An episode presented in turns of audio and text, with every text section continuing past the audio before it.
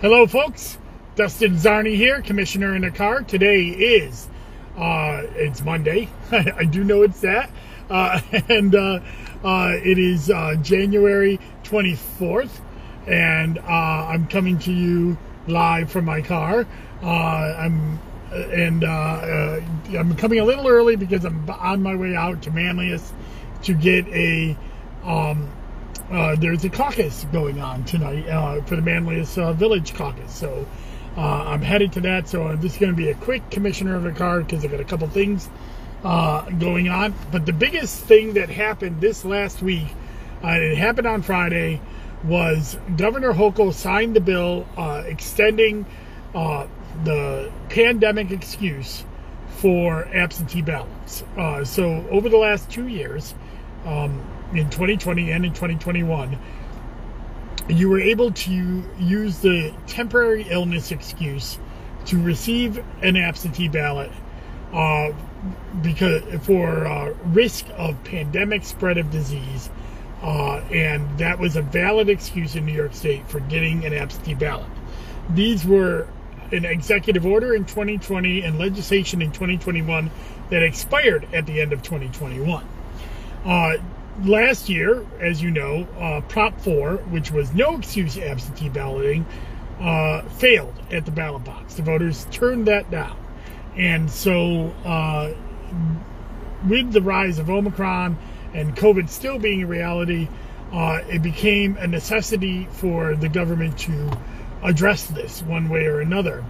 And so, and with March village elections happening, uh, ju- you know, just in a less than a six weeks, uh, Governor Hochul and the legislature decided to pass another one year extension of this pandemic excuse for absentee ballot voting.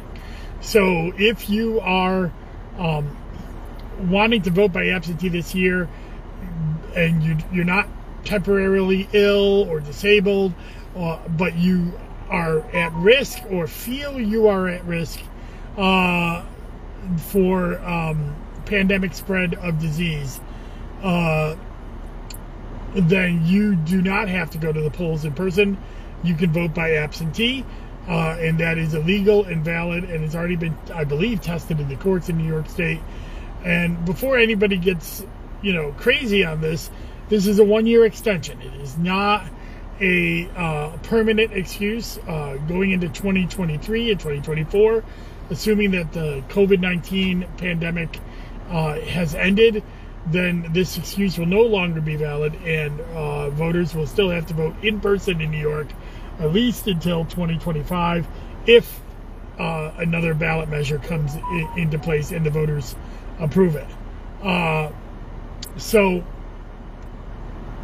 those are the uh, restrictions in place. Um, so, or, or, the, or that's the uh, the new legislation that has been passed. Uh, uh, and uh, Michael Hunter says, "All hail the Queen, Hochul." She's not a queen. This was legislation that was passed. It was not executive order. She signed the legislation legally and valid, uh, legislation.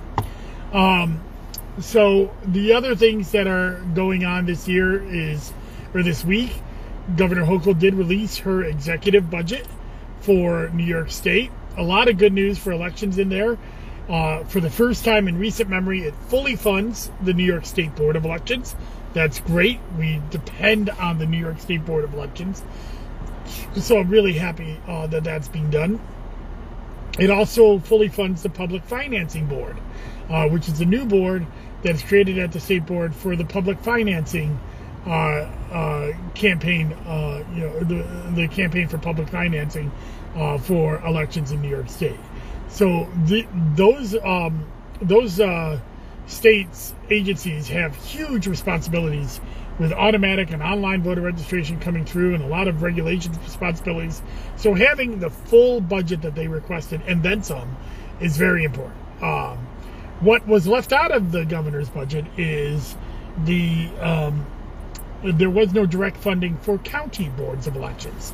And I'm not panicking about that because that's usually something that the legislators have added to the budget. Uh, Governor Cuomo uh, never really seemed to bring direct funding for counties in his budgets. It was always brought by um, the Senate and the Assembly, so I'm hopeful that that will be done. Um, and then finally, uh, there uh, was just today news about the New York, and I'm putting this in air quotes for those of you listening on the pod, independent redistricting commission. It's not an independent redistricting commission, uh, but the New York Redistricting Commission uh, released dueling statements today from the Democrats and Republicans, each of them blaming each other for the inability to come up with maps that they were going to submit to the legislature tomorrow. So, what does that mean? That means the state lines of the New York State Senate and Assembly and the congressional lines will be drawn by the legislature. And with Democrats in veto proof majorities inside the legislature, that means Democrats will be essentially in control of redistricting in New York State. Now, a few of you have brought up my stance about independent redistricting into this, and I have been very consistent. The New York uh, Redistricting Commission is not an independent redistricting commission. It is not what I wanted in place 10 years ago. I, I wasn't, I was just a commissioner for two years at that point. Uh, I didn't have the megaphone I have now, but uh, I, I backed the activists who were uh, brought a lawsuit that uh, said that the the ballot question uh, calling this an independent redistricting commission was uh, false, and those activists won that lawsuit. I, I, I will say, even though the media still calls it an independent redistricting commission, it is not.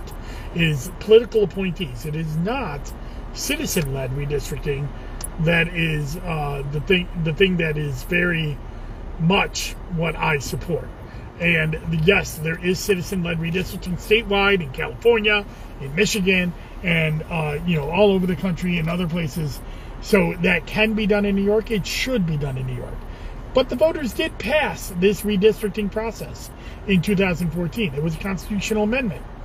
Um, so I believe the the legislature had a obligation to see it through and give the independent redistricting commission or the independent in quotes redistricting commission time to pass uh, uh, your time for this process to play out. But now the legislature will draw the lines, and uh, if the Republicans feel those lines are drawn fairly, they will have the court. So what's the what's the timeline on this? I don't know. Uh, it, I believe, you know, boards of elections have said that February 14th is uh, about what we need to get uh, the our our uh, our our data together to be ready for petitioning that will start two weeks later. So uh, I would like them to pass it by February 14th. Um, you know, I, sooner would be better as well. So hopefully, uh, this will jumpstart the process, and we will see some maps that have a chance of becoming law because all the maps that have been um, sent out of the uh, redistricting commission have been rejected by wide margins with the legislature. So they're definitely not going to pass anytime soon. So um, if the, if uh, we see these maps uh, then we should have those uh, maps in place for canvassing and petitions by the beginning of uh, March, early February. I believe Feb- March 1st is the day that petitions are supposed to start in New York. If we get those by February 14th, which it looks like, you know, the legislature has all the tools in place to do that, then um, we should have those ready for for them and ready for petitioning on March 1st. So we'll see how this goes over the next two three weeks. Uh, and uh, once that's done, then we'll know what the maps are, and I'm sure that there will be lawsuits. Um, but the question is, what the final maps look like will make will determine whether those lawsuits are good or whether they are not. So uh, that's what's going on for Commissioner in a Car. I'm actually entering a car wash right now, so I'm gonna sign off uh, and uh, before it gets too loud in here. But thank you so much um, for tuning in. If you have any questions, please drop a, a, a line. Go to dustinczarny.com. Uh, that is uh, my website I've set up uh, for election news and uh, all my content.